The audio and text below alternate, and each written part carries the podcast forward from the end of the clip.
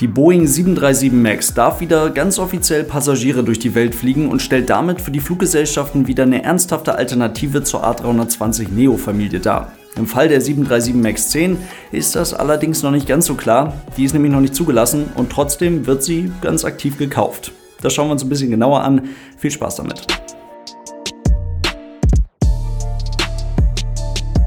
Und damit hallo und ganz herzlich willkommen. Ich hoffe, es geht euch gut. Nach jahrelangem Flugverbot und nach Corona existiert die 737 MAX jetzt wieder in den Flotten der Fluggesellschaften. Sie wird wieder gebaut und sie wird auch wieder ausgeliefert.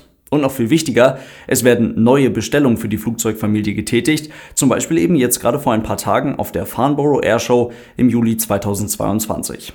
Boeing war mit ihrer 737 MAX damit nicht nur deutlich präsenter als Airbus mit der A320 Neo-Familie, sondern auch deutlich erfolgreicher. 192 Flugzeugbestellungen gab es für Boeing, davon entfallen fast alle 187 feste Bestellungen auf die 737 MAX.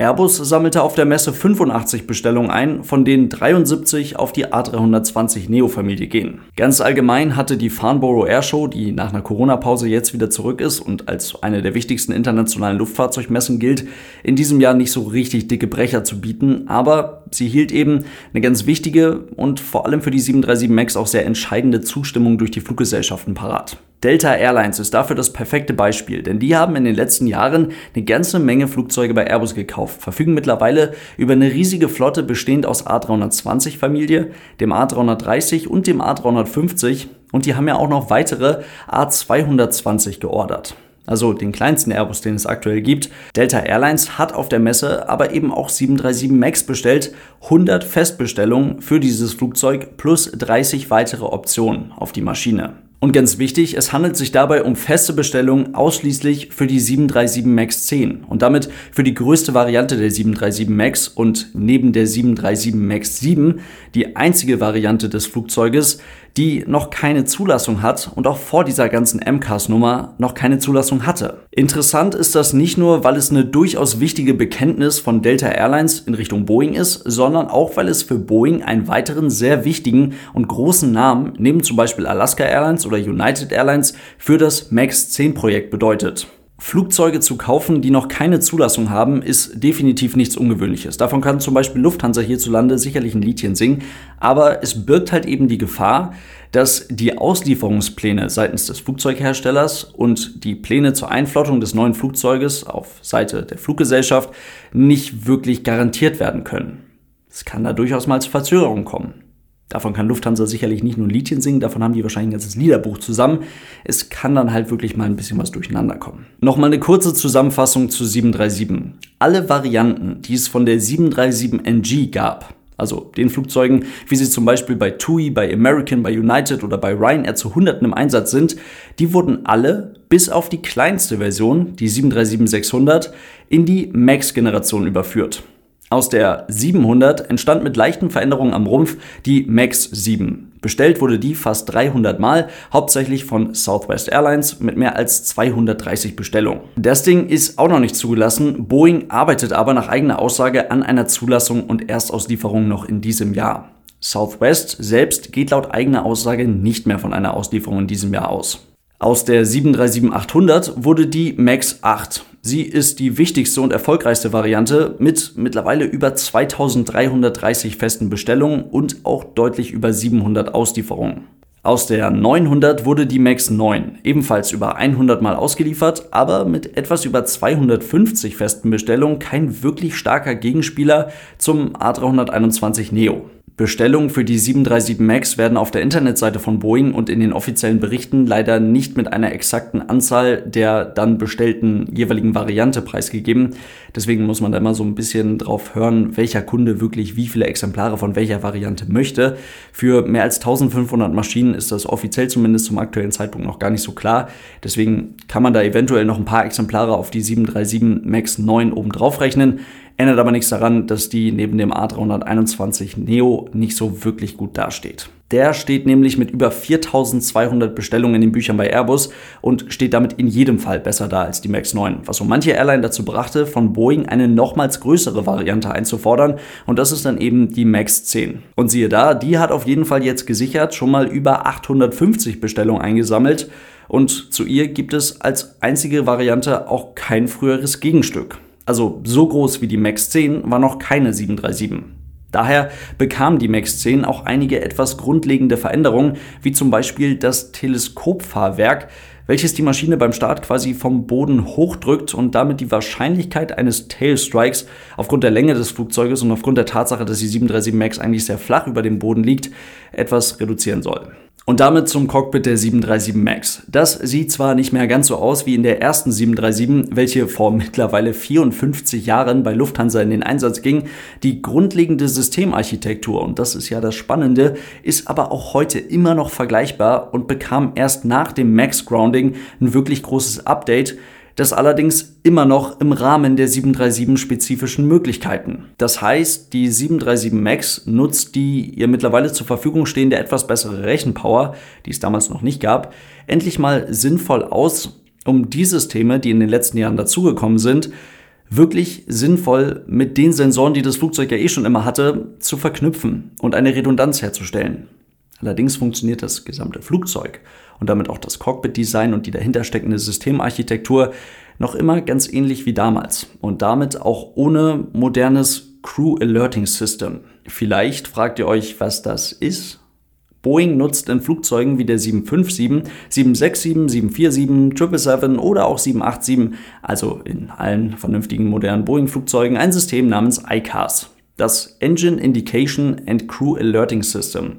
Und das ersetzt nicht nur den Flugingenieur, sondern liefert je nach Ausbaustufe der Cockpitbesatzung eine ziemlich genaue Fehlerbeschreibung und die zum Fehler passende Non-Normal Checklist, nach welcher der Fehler dann Stück für Stück abgearbeitet werden kann. In Airbus-Flugzeugen gibt es dieses System ganz genauso, auch hier je nach Flugzeugtyp mittlerweile in verschiedenen Ausbaustufen, sodass das System, was hier ein bisschen anders heißt, nämlich ECAM, Electronic Centralized Aircraft Monitoring, sodass dieses System der Cockpitbesatzung dann eine Fülle an Informationen geben kann und die nötigen Handgriffe passend zur Situation vorgibt. Beim Auftreten eines Fehlers kann so ein immer gleiches quasi Muster auf dieses System, auf diese Fehler gelegt werden und so können direkt die richtigen Schritte abgearbeitet werden und danach alle Systeme auf den jeweiligen Statusseiten überprüft werden und es wird ganz genau aufgelistet, was das Flugzeug in diesem Zustand noch kann und was es nicht kann.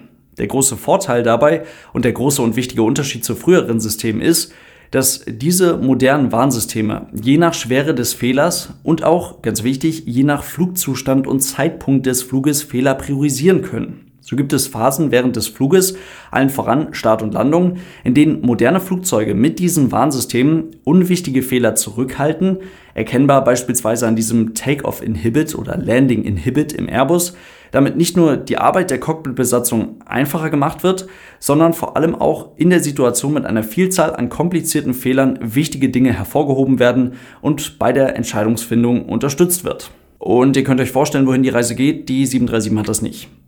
Als einziges aktuelles Boeing-Flugzeug hat sie das nicht. Und damit wahrscheinlich als einziges aktuelles Verkehrsflugzeug generell.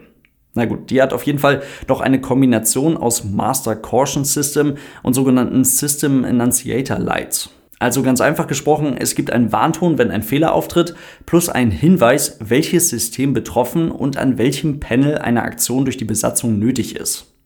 Wie früher halt. Und damit für den Gesetzgeber tatsächlich nicht mehr ausreichend. Durch den US-Kongress lief im Jahr 2020 infolge der 737 MAX-Abstürze eine Aircraft Safety and Certification Reform, welche bezogen auf diese Systeme jetzt eine Frist setzt. Alle Flugzeuge, die nach dem 31.12.2022, und es ist in ein paar Monaten, zugelassen werden, müssen über ein entsprechendes Crew Warning and Alerting System mit den vorhin angesprochenen Funktionen verfügen. Sonst gibt es keine Zulassung.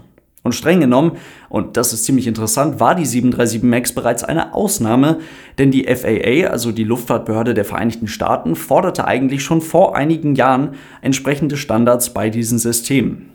Die konnte man in der Zulassung 2014 aber noch streichen. Das bedeutet, auch wenn Boeing eine Ausnahme für die 737 MAX 10 machen möchte und eigentlich machen könnte, dann läuft das nicht mehr einfach nur so über die FAA, die dann die entsprechenden Passagen einfach rausstreicht. Stattdessen müsste es eine Anpassung des Gesetzes geben. Aber warum baut Boeing dann nicht einfach ICAS in die 737 MAX 10? Weil das nicht nur die Kommunalität der Flugzeugtypen untereinander stören würde und somit im schlechtesten Fall sogar eine angepasste Musterzulassung für die 737 MAX 10 und damit eine unterschiedliche Musterzulassung im Vergleich zu den anderen MAX bedeuten würde, sondern weil es auch ein neues Cockpit-Design und damit ein neues Design der Systemarchitektur in der MAX 10 fordern würde. Ihr erinnert euch, das Thema mit der Kommunalität, das hatten wir auch schon beim MCAS. Also, was war der Grund dafür, warum Boeing dieses neue System so in den Hintergrund gerückt hat, dafür gesorgt hat, dass das gar nicht so ein großes Thema wird, was es eigentlich hätte werden müssen? Na, um die Kommunalität der Flugzeugtypen untereinander nicht zu gefährden und damit zu garantieren, dass ein Pilot, der heute Morgen noch eine 737-800 geflogen ist, am Nachmittag auch eine 737 MAX 9 fliegen kann. Müsste Boeing das Cockpit-Design der MAX 10 ändern, dann wirft das das Flugzeug nicht nur unberechenbar massiv nach hinten, sodass eine Zulassung wohl noch Jahre dauern würde und damit das Projekt MAX 10 komplett stilllegen könnte, sondern es macht die ganze Nummer natürlich auch nochmal deutlich teurer. Ich denke mal, der Punkt ist klar. Die 737 MAX wirkt wie ein immer weiter zusammengeflicktes Gerät, das man irgendwie jetzt mit den letzten Anpassungen versucht noch auf den Markt zu bringen. Auf der anderen Seite finde ich es gar nicht so leicht, jetzt nur für die 737 MAX 10 und eventuell auch noch für die MAX 7 eine solche Anpassung durch den Gesetzgeber mit einem solchen Zeitstempel zu fordern. Denn dass man mit dem MCAS Scheiße gebaut hat, das ist ganz klar nachvollziehbar. Und dieses System musste grundlegend geändert werden, beziehungsweise die Architektur der 737 musste für dieses System grundlegend geändert werden. Aber hier in diesem Fall würde ich mir viel erwünschen, dass Boeing bei der MAX 10 beweisen kann, ganz transparent aufzeigen und erklären kann, warum die MAX 10 genauso sicher ist wie eine MAX 9 oder eine MAX 8. Und dann soll das Flugzeug doch bitte ohne politisch initiierten Zeitdruck zugelassen werden können. Dann wird das Kapitel 737 aber hoffentlich wirklich endlich zugemacht. In diesem Sinne soll es das heute gewesen sein. Vielen lieben Dank fürs Zuhören. Ich hoffe, es waren ein paar spannende Infos für euch mit dabei. Denkt dran, das Ganze gibt es natürlich immer als YouTube-Video auf dem Kanal Aero News Germany. Und falls ihr die Podcast-Version des Ganzen hier unterstützen wollt, dafür gibt es auch eine Patreon-Seite. Vielen Dank für euren großartigen Support, Leute. Lasst es euch gut gehen. Bis zum nächsten Mal und tschüss.